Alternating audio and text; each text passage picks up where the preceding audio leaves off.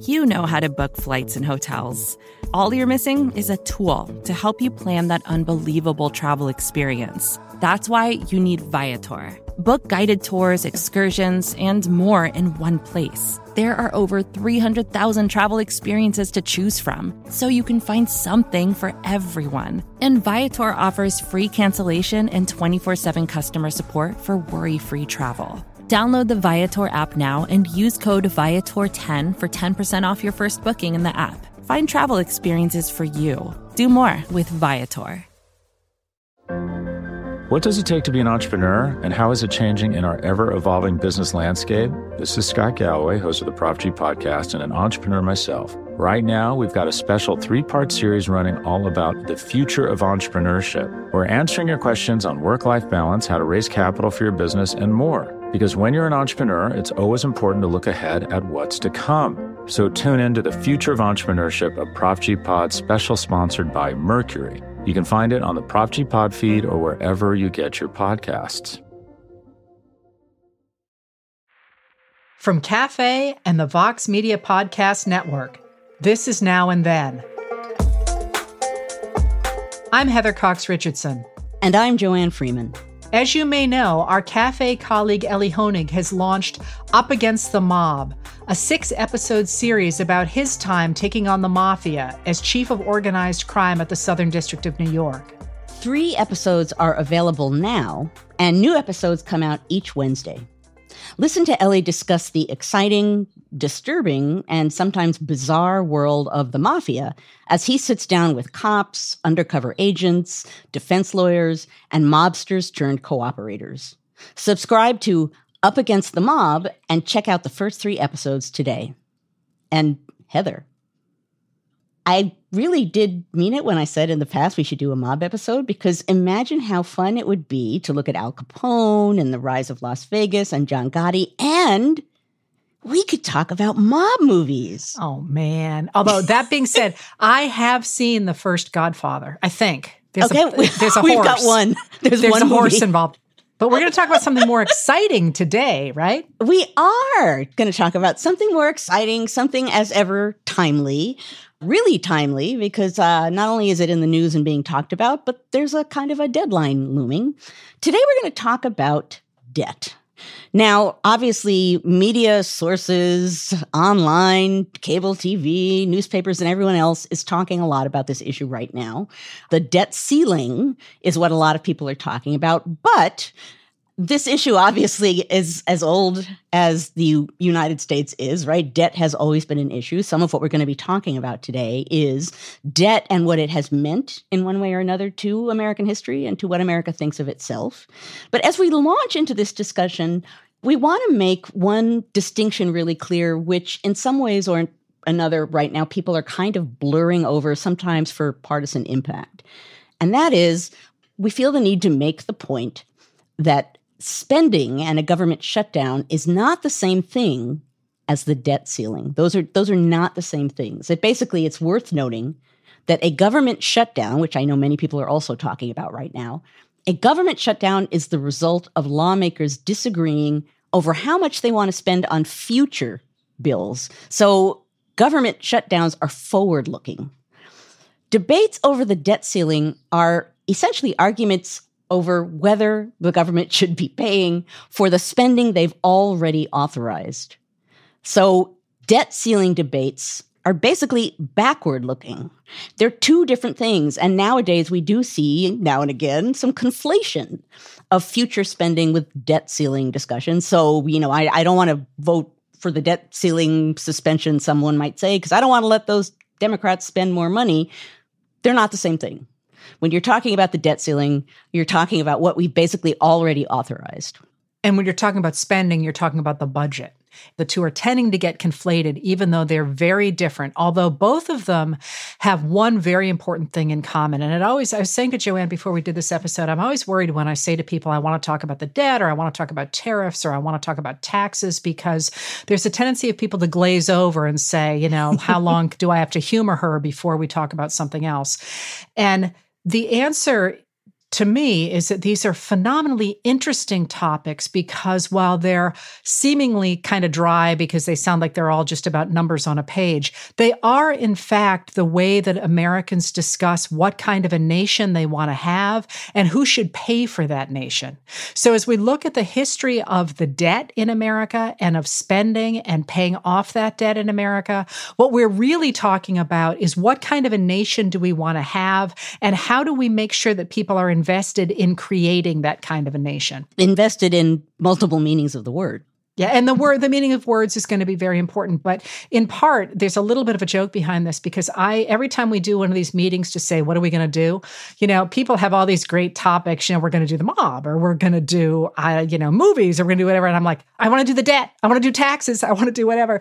And one of the reasons that I have done that to the degree I have is because every time I say I want to do the debt, I look with giant eyes at the person sitting across the table from me who studies Hamilton and the, the ability to actually sit here and talk to somebody who comes as close to knowing Hamilton as it is possible to, to know Hamilton all these many centuries later is an opportunity that somebody like me who cares so much about the debt cannot pass up. So this time around, when we had a whole list of things to talk about and we had to choose something, I said, Oh, those are all good, but can't we talk about the debt? And so here we are talking about the debt. Here we are.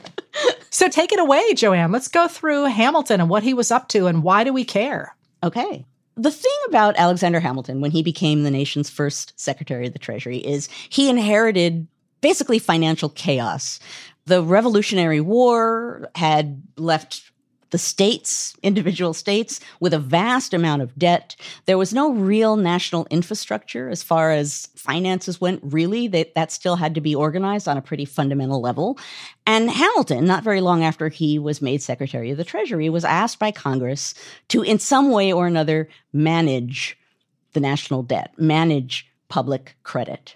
And it's one of the things that he's most famous for doing, other than dying in a duel, which is the other thing he's most famous for doing.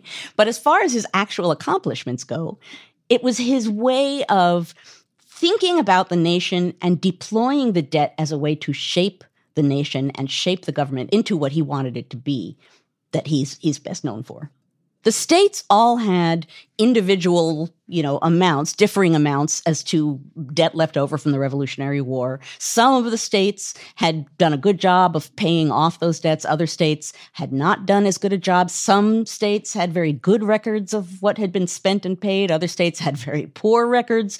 So when you're talking about what to do about Revolutionary War debt, not only is this an issue that has something to do with power that states have versus power that the national government might have, but it also has to do with each state sort of contesting with others. And in the end, with northern states having a bigger debt, southern states having paid off some of their debt, and that being built into this competition and a lot of strife about what to do with the Revolutionary War debt. So you got states having different opinions about what should happen to that debt. Some of them have paid their, their debts off, some have not.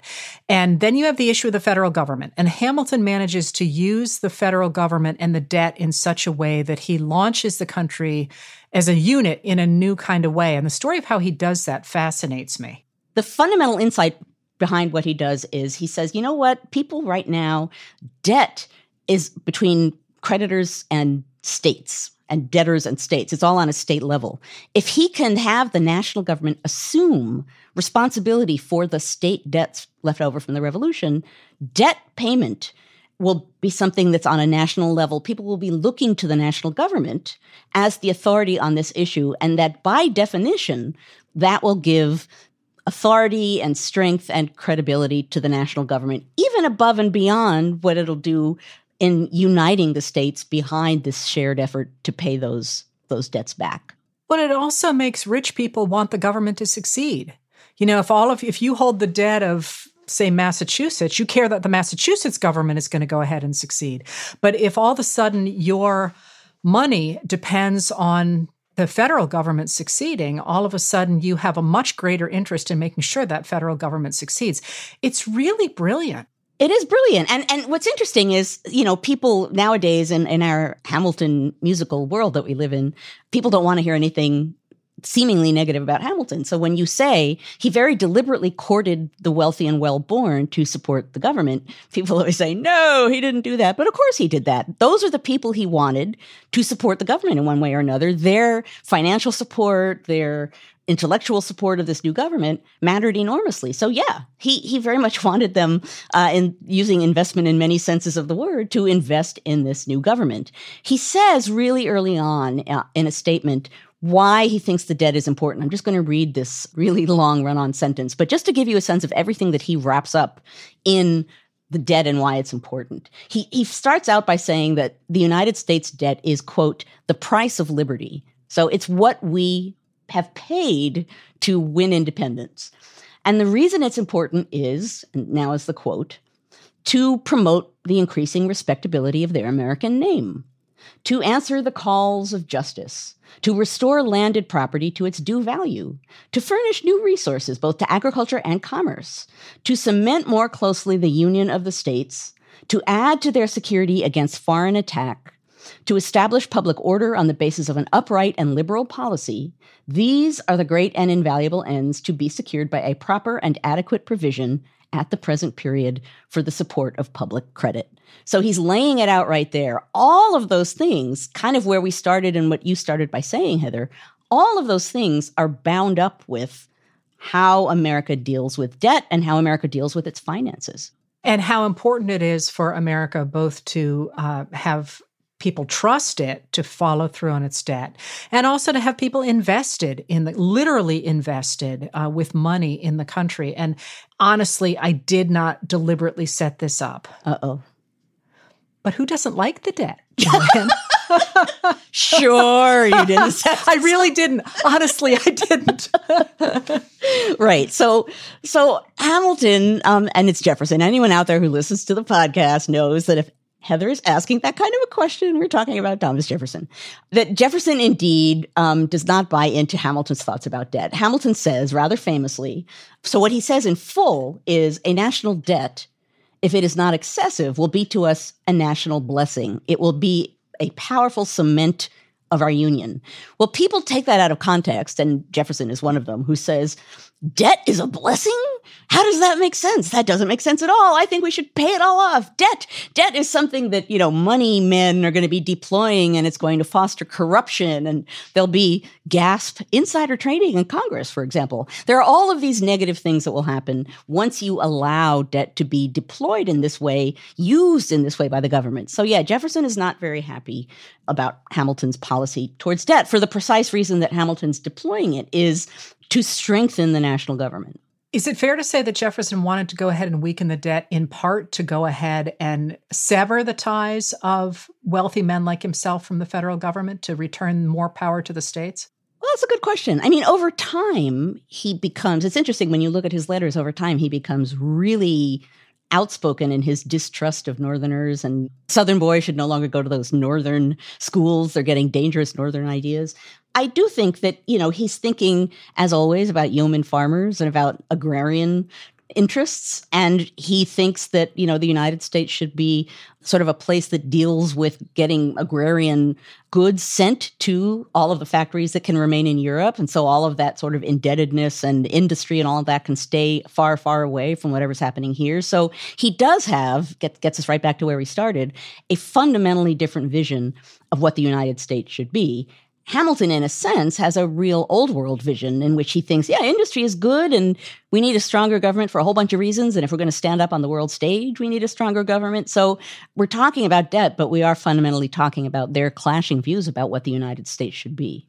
So Jefferson tries to get rid of the debt in part, doesn't he? Well, he he does a variety of different things. He tries to cut down the size of government. He um, eliminates some diplomatic positions overseas. The person who actually um, pays off the entire national debt is Andrew Jackson.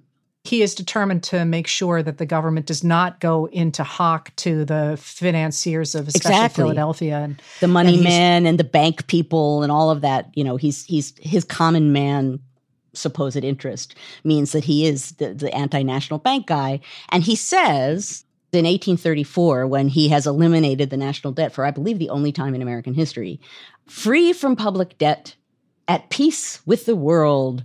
The present may be hailed as the epoch in our history which shall be best calculated to give stability to our republic and secure the blessings of freedom to our citizens.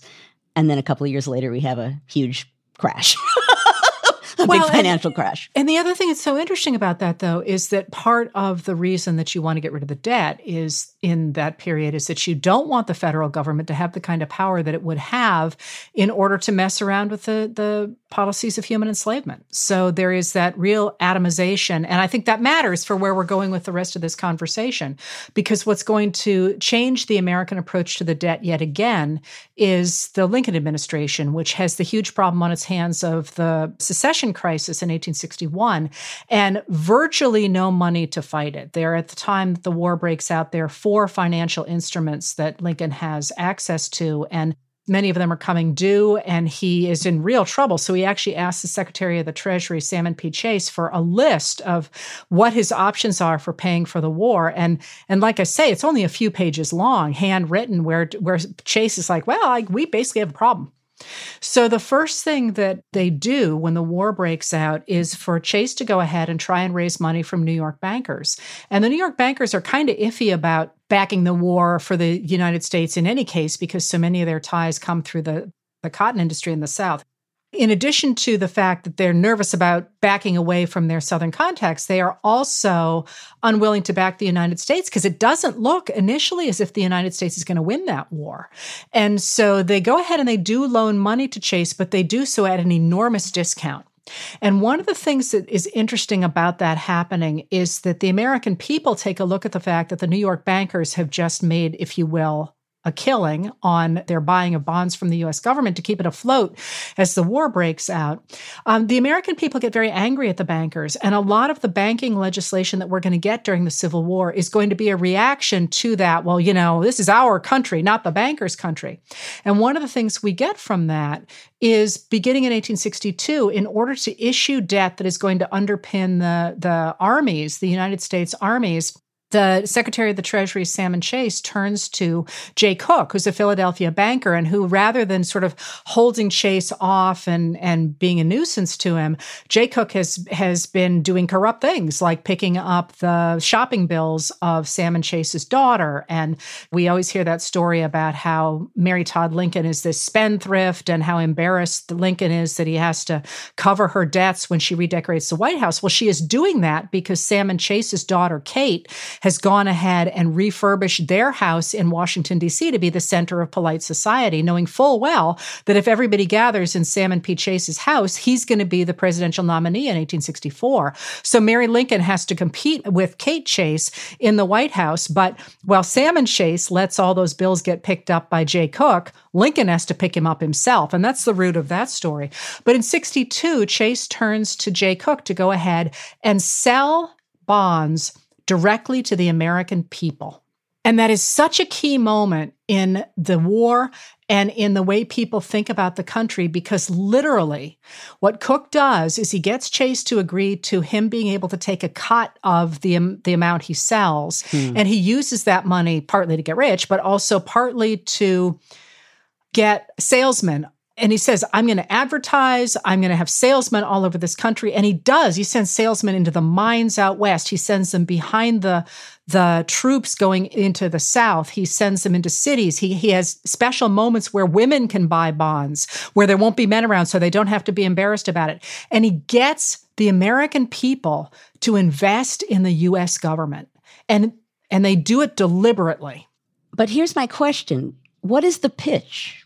All of these salespeople going all over the place? What is it that they're pitching to get people to buy? First of all, they're pitching do you stand behind the men? Mm. Do you stand behind the boys who are there in the front? And you're standing in so many ways. It's your son. You're maybe working in the factories or the fields to cover for what your son can't do because he's out on the on the front lines. It is a way to demonstrate that you believe in the country.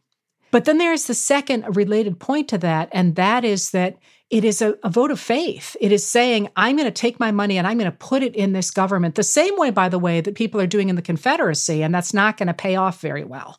and then of course he does all sorts of sort of commercial things like he gets cities to have rivalries who's going to buy more bonds and you know he gets rivalries going on in in different towns you know is your organization going to buy more bonds than the other organization but really he is getting regular americans to invest in government of the people by the people and for the people precisely to invest in what the government or the nation quote unquote should be do you believe in our cause? And if you do, you will invest in it.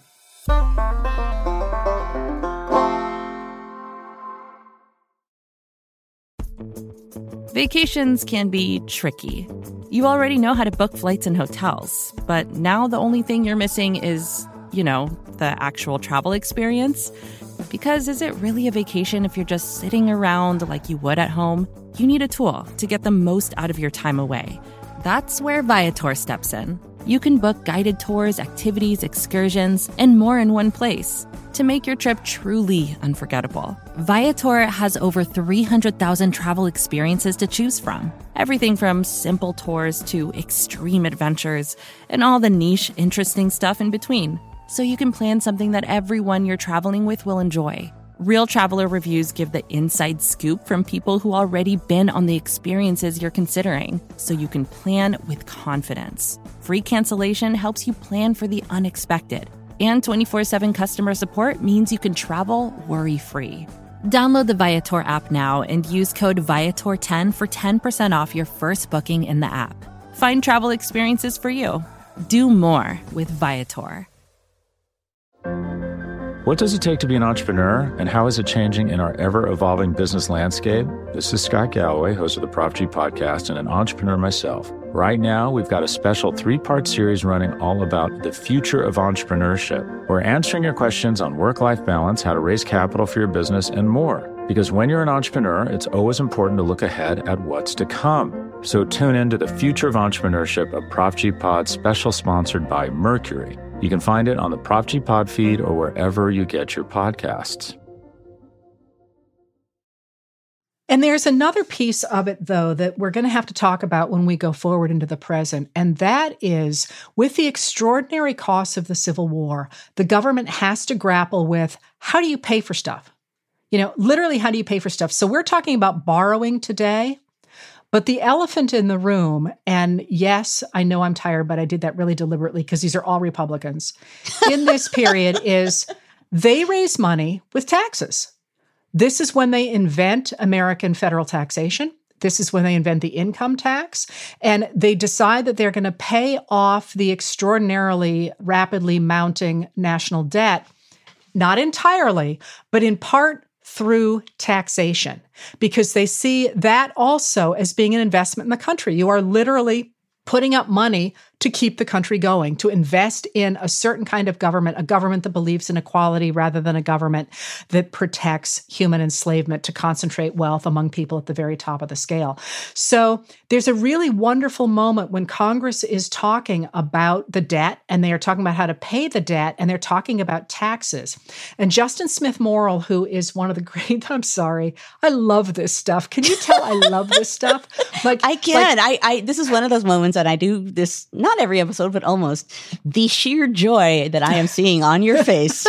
People cannot well, see it. I can witness it. Well, it's just like like like you were talking about these movies that I've never heard of, and you were really excited, and I'm like, yeah, okay, and, and, that's that's how yeah. I am about Justin yes. Smith Morrill. He stands up on the floor of Congress, and some of the Democrats who have joined the union, um, but they still believe in not having a government that does anything and not having a debt and all that. He stands up and he says that the government has the right to demand. He uses the word to demand ninety nine percent of a man's property for an urgent necessity. He says wow. when the nation requires it, and I quote the property of the people belongs to the government. Wow. And what's the response to that? Isn't that great? They pass the law. They wow. pass the law. We go ahead and we get we get um, HR three twelve, which is establishes our first major federal taxation. There's some before that too, but that's the 1862 law of, that establishes really the big parameters of this new form of funding of the government. Hmm. So that raises the next question, and that's what happens to the debt after the Civil War when the Democrats come back into the Union because one of the tricks to the federal debt during the war is that the interest on it was paid in gold. And they do this, not all of it, most of it. And they they do that really deliberately to get the rich guys to put their money into it. Because there are plenty of places you can put your money during the war that's going to make a lot of money. You can invest in horseshoes, you can invest in slickers, you can invest in candy. You can invest in the things that people are taking to the the battlefields. And so in order to get people instead to put their money into bonds and to actually feel like there's this is a good investment, they actually the Congress goes ahead and it guarantees that most of the bonds are going to have their interest paid in gold. Well, after the war, the Democrats look at this and they say, wait a minute, workers are being paid in greenbacks and greenbacks depreciate. So literally, workers are being taxed to pay for the repayment of these bonds in gold at a depreciated currency. So they're getting kind of whacked twice over. And the Democrats come forward and they say, you know what we want to do? We want to go ahead and take the laws that establish the payment of that interest in gold and have that interest paid instead in greenbacks. And this is a fascinating moment in American history because it is at this moment. Remember, I just said that before the war, the bankers were affiliated often with the Southern planters, and they were often maybe the Democrats. The bankers, especially in New York, were often Democrats. This is the period where Republicans look at this and they're like, what are you doing? Yeah, you can't do this. You can't go ahead and destroy the federal credit. And this is the beginning of the moment where Democrats begin to be painted in American political mythology as being bad with money. So they go ahead and in the writing of this is a this is a big fight in the election, the midterm election of 1866, and in the writing of the 14th Amendment, which is ratified in 1868, Congress goes ahead in the fourth section and they write this. The validity of the public debt of the United States, authorized by law, including debts incurred for payment of pensions and bounties for services in suppressing insurrection or rebellion, shall not be questioned. But neither the United States nor any state shall assume or pay any debt or obligation incurred in aid of insurrection or rebellion against the United States, or any claim for the loss or emancipation of any slave, but all such debts obligations and claims shall be held illegal and void. And of course, the part that jumps out of there is that first part the validity of the public debt of the United States, authorized by law, shall not be questioned.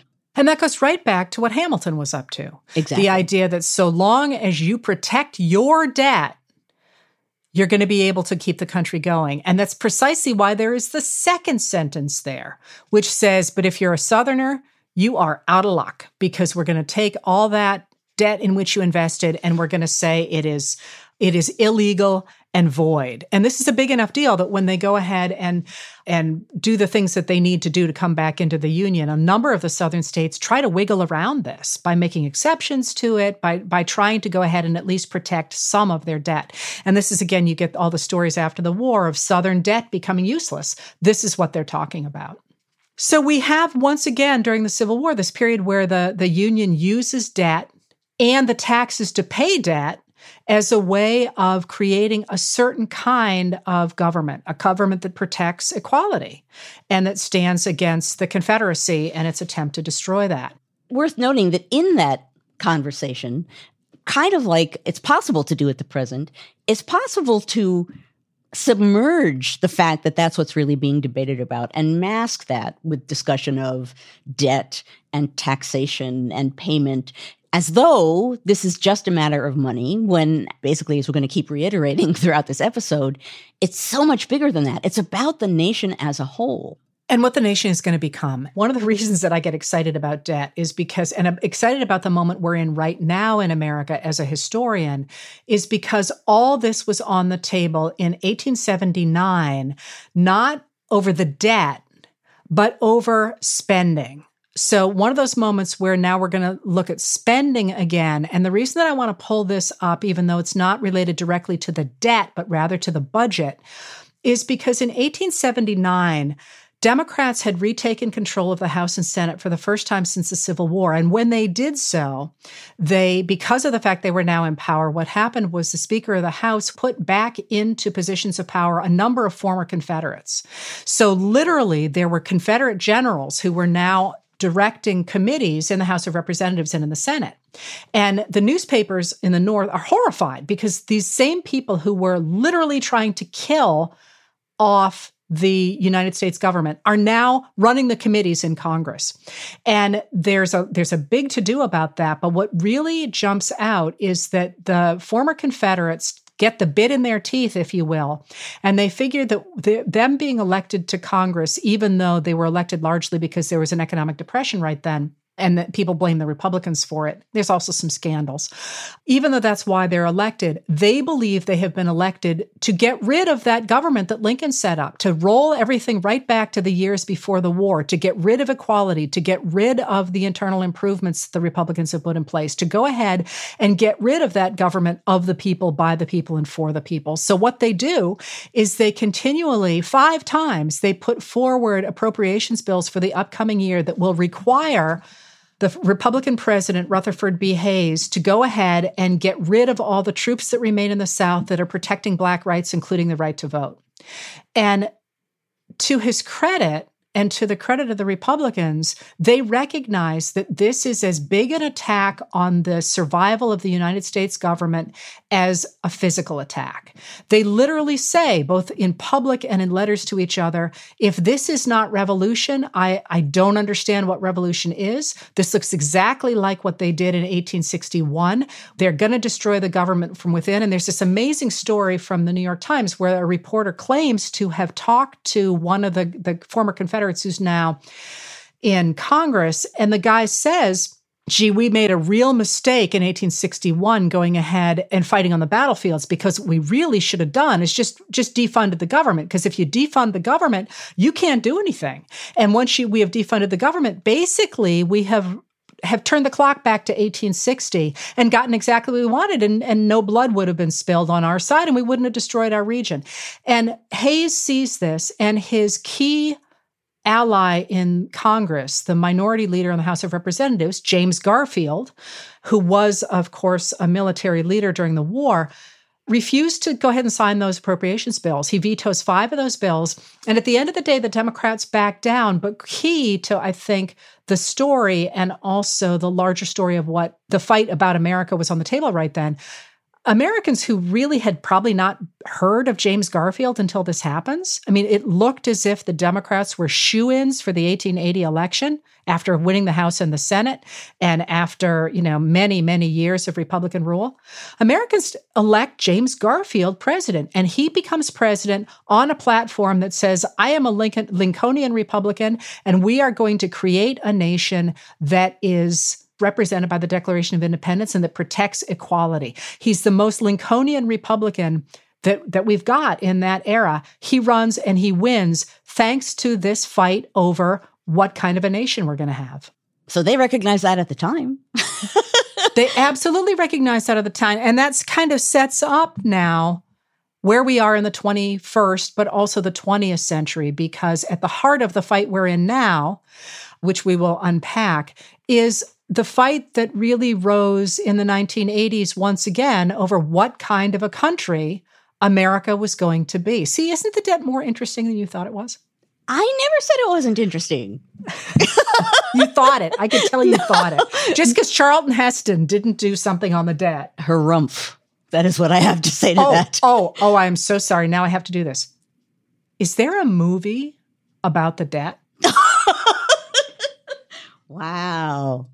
I'm sure there is. There Don't you think we should write a musical about the American debt?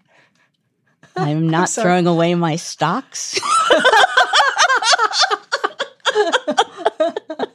we and then we could do the sequel, tariffs. That's our next act. All right, so let's do the 20th century and where this goes, because of course we protect the, the budget and the funding of the government for a certain kind of government in 1879. And pledge a statement to equality and about what kind of society we're going to have. And now the debt is going to make a resurgence as an important part of this argument over what America should be during World War One, right? Right. Uh, 1917. So, right, the idea of a debt ceiling is brought about in 1917. And, and of course, what's interesting is we started out talking about the revolution, we segued into the Civil War. Now we're talking about World War One. It's obviously no accident that when you're having these major moments in which debt and budget are being debated, it is at moments where you really have to focus in a concrete way because of the cost of wars. Yeah, and it's not an option to be like, you know, never mind. We'll talk about whether or not we're actually going to fund the the United States government next year. Right. So one of the issues during World War One is the need to spend a lot of money really quickly. And one of the ways that the government had in the past raised money was by passing individual bills saying, yes, we're going to raise this much money and this is how we're going to do it. And this is what the instruments are going to look like, or here's this kind. And, and a lot of people aren't actually aware that there are a lot of different financial instruments that the government uses to raise money. And some of them are extraordinarily confusing that they use at different periods. So in 1917, the Congress gets together and says, no, this is just ridiculous. We can't sit here and sort of do a piecemeal. We're going to raise this kind of money here and this kind of money here. Let's just tell the government that it can go ahead and raise money up to a certain amount and they can figure out how to do it. And so in 1917, they do it with uh, this idea of the debt ceiling, saying, go ahead, do whatever you want up to this amount. And then we'll talk again and see if we should raise it more. This continues to give us control over the purse strings, but it doesn't make us sit there on your shoulders telling you, yes, you should do this through postage stamps. And no, you should do this one through an issue of bonds that pay 3% interest. So we have the mechanism put into place in 1917 to create basically the, the debt ceiling. That idea is solidified in 1939. And together, what those things do is create, in the idea of a debt ceiling, a tool that can be really conveniently, easily, and powerfully deployed for partisan purpose to basically hold the government hostage in order to get what you want, to get your vision of the nation put into play, to basically defeat the other party's vision of the nation. So you've created basically a hostage taking toolkit. And that hostage taking toolkit has been deployed really since the 1980s in a really particular way because we've been talking about the debt and appropriations as ways to impose a certain vision of America. And since the 1980s, we have had on the side of the Republicans a vision of America that, in fact, doesn't have an active government, doesn't have a government that does the many things that people like Lincoln and the Republicans in the 19th century wanted it to. And so they've begun to deploy first of all, the idea of debt ceilings and also the idea of government shutdowns in order to go ahead and force cuts in the actions that the government actually does. And one of the interesting things about this, then, given that the Republicans are often using this sort of hostage technique, is that bound up with visions of what the nation should be, is also a way of playing the political game. It's a different way of engaging in politics, this sort of hostage technique. But it's a hostage technique that cuts to the very heart of the survival of the country. And so the, the shutdowns that really jump out are the one in the mid 1990s between November 1995 and January of 1996, when House Speaker Newt Gingrich, a Republican, shut down the government for 28 days. Uh, it's really the first one. There had been other sort of quasi shutdowns before that since the mid 1970s, but they didn't really take with the public in this because there was always a sense that there was going to be money coming in. So very few public positions actually had to stop in that period. But the, the 1990s shutdown, things really shut down. And it was over Gingrich, Speaker of the House Gingrich, trying to force Bill Clinton to sign on to a budget that slashed Medicare, public health, the environment, and education. And he was able to put that kind of pressure on Clinton because he said, unless you go ahead and sign on to this budget, we're not going to raise the debt ceiling. So it's a kind of hardball politics, but just as you just said, Heather, it cuts right down to the quick. It's saying you can't get the nation to be what you want it to be we want it to be what we want it to be, and we're going to hold it hostage until we get it. And the reason we can do that is because of the core centrality, the importance of the question of American debt and our ability to pay back what we've already authorized being spent. But, you know, it's an issue when you think about debt. And when we started thinking about this episode, this was one of the things I was thinking about, which is what does debt really mean to a nation? Obviously, it's an, a fiscal issue, there's a moral component to it. It has to do with things like credit and trust. It has to do with the character of a country. And obviously, it also has to do with ways of conducting politics. And as we're watching now in our current political moment, how we conduct our politics says a lot about what kind of a nation we are trying to have this nation be. Well, and speaking of the political angle of that, it is worth pointing out that the Congress has raised the debt ceiling more than 100 times since it first went into effect. It did it 18 times under Ronald Reagan, and it did it three times under former President Donald Trump. Most recently in uh, 2019, in which case it went ahead and suspended the debt limit until right now, which is why we're dealing with this debt limit right now. And during that time, during the Trump administration, the Republicans added about 7.8 trillion trillion to what is now our $28 trillion debt, national debt. Senate Minority Leader McConnell has voted to raise or suspend the debt ceiling 32 times in his career, including three times under Trump. So that brings us back to the present and what is at stake here in the maneuvering that's going on because the Republicans now are refusing to vote for a package of the debt ceiling together with a continuing resolution to fund the US government through December 3rd. So the Democrats put those two things together and they put together the funding of the government, these two separate things, the funding of the government to stop a government shutdown uh, which would involve uh, what are considered non essential services being furloughed during that period of time. So they put that together with an increase in the debt ceiling. And they did that really deliberately because they wanted to make the point that the Republicans had added $7.8 trillion to the debt, and that's debt that has been added.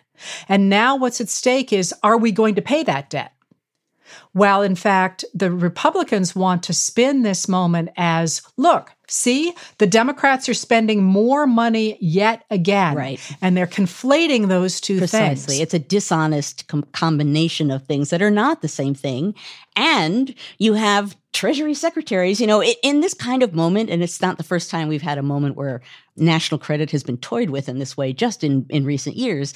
I do, and this says, I suppose, more about me than it should. I obviously, I do think about Hamilton like spinning in his grave somewhere because more than anything else, national credit, national honor, and the fate of the nation had to be considered above all else. Now, Treasury Secretary Janet Yellen is making that same point about the disaster that can result if we default on the money that we've already authorized to be spent, which is not the same thing as worrying about, fretting about, or cutting back on money that we haven't yet spent.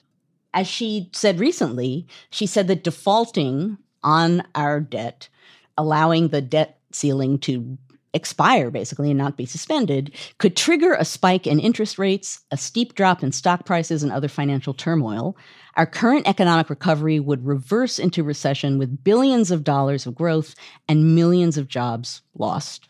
And Moody's Analytics, which is a financial services firm, actually warned that if the US defaults, which would happen for the first time in our history, it would cost up to 6 million jobs, create an unemployment rate of nearly 9%, and wipe out nearly $15 trillion worth of household wealth. So we're talking about this like numbers, but what we're really talking about is America and the role of finance and debt in the construction of a certain kind of country, a certain kind of country that, that we belong to and that we support. And its place on the world stage, because this doesn't happen in a vacuum. What we're doing here obviously will affect finance around the world and will shape what other countries think of us and our reliability as a nation.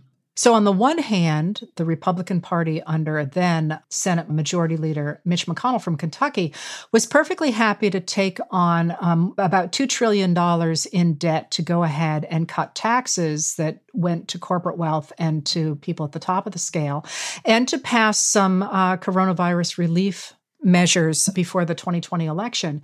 And yet, on the other hand, is turning around and saying when it comes time to meet those obligations and when it comes time to go ahead and invest in the economy in the sort of ways that Lincoln did, no, we don't want any part of that. And we will go into default before we go ahead and do that.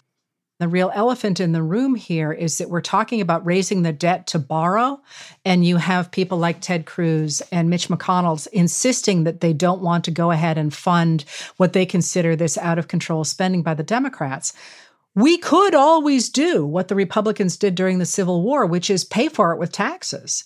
And it's a it's an interesting moment that the Republicans are both saying we want to have the money to do these things but you may not raise taxes to pay for it and you may not borrow to pay for it.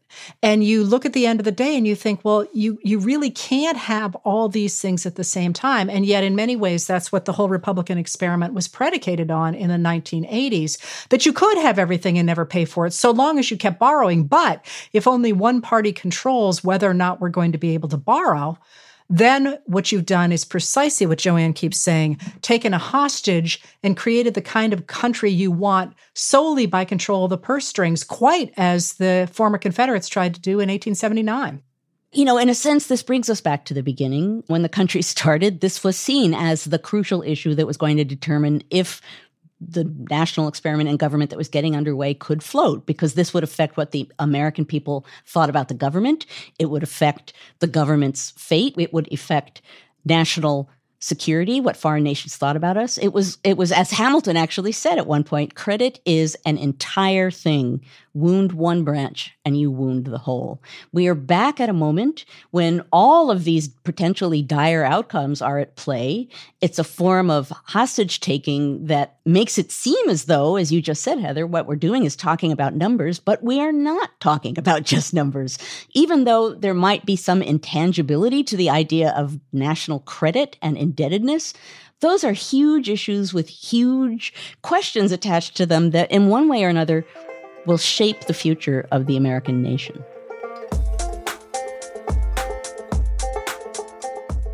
Our conversation continues for members of Cafe Insider.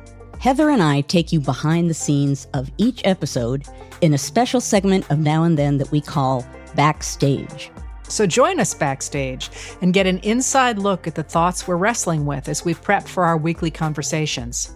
Head to cafe.com slash history to join. And for a limited time, get 50% off the annual membership with a special code, HISTORY. That's cafe.com slash history. And the discount code is HISTORY. That's it for this episode of Now and Then. If you like what we do, please rate and review the show on Apple Podcasts or wherever you get your podcasts. It makes a big difference in helping people find the show. Your hosts are Joanne Freeman and Heather Cox Richardson. The executive producer is Tamara Sepper. The editorial producer is David Kurlander. The audio producer is Matthew Billy. The Now and Then theme music was composed by Nat Weiner. The cafe team is Adam Waller David Tatasciore, Sam Ozer-Staton, Noah Azulai, and Jake Kaplan. Now and Then is presented by Cafe and the Vox Media Podcast Network.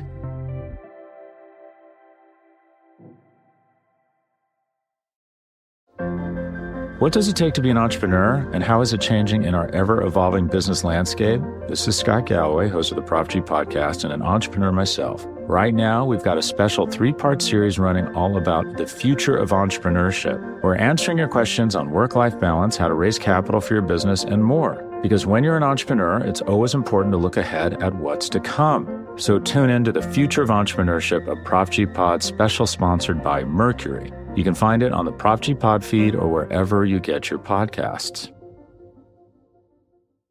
Support for this show comes from Fundrise. Buy low, sell high. It's easy to say, hard to do. For example, high interest rates are crushing the real estate market right now. Demand is dropping and prices are falling, even for many of the best assets. It's no wonder the Fundrise Flagship Fund plans to go on a buying spree, expanding its billion dollar real estate portfolio over the next few months.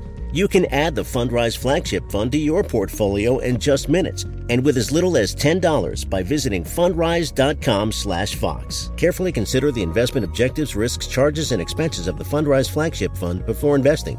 This and other information can be found in the fund's prospectus at fundrise.com/flagship.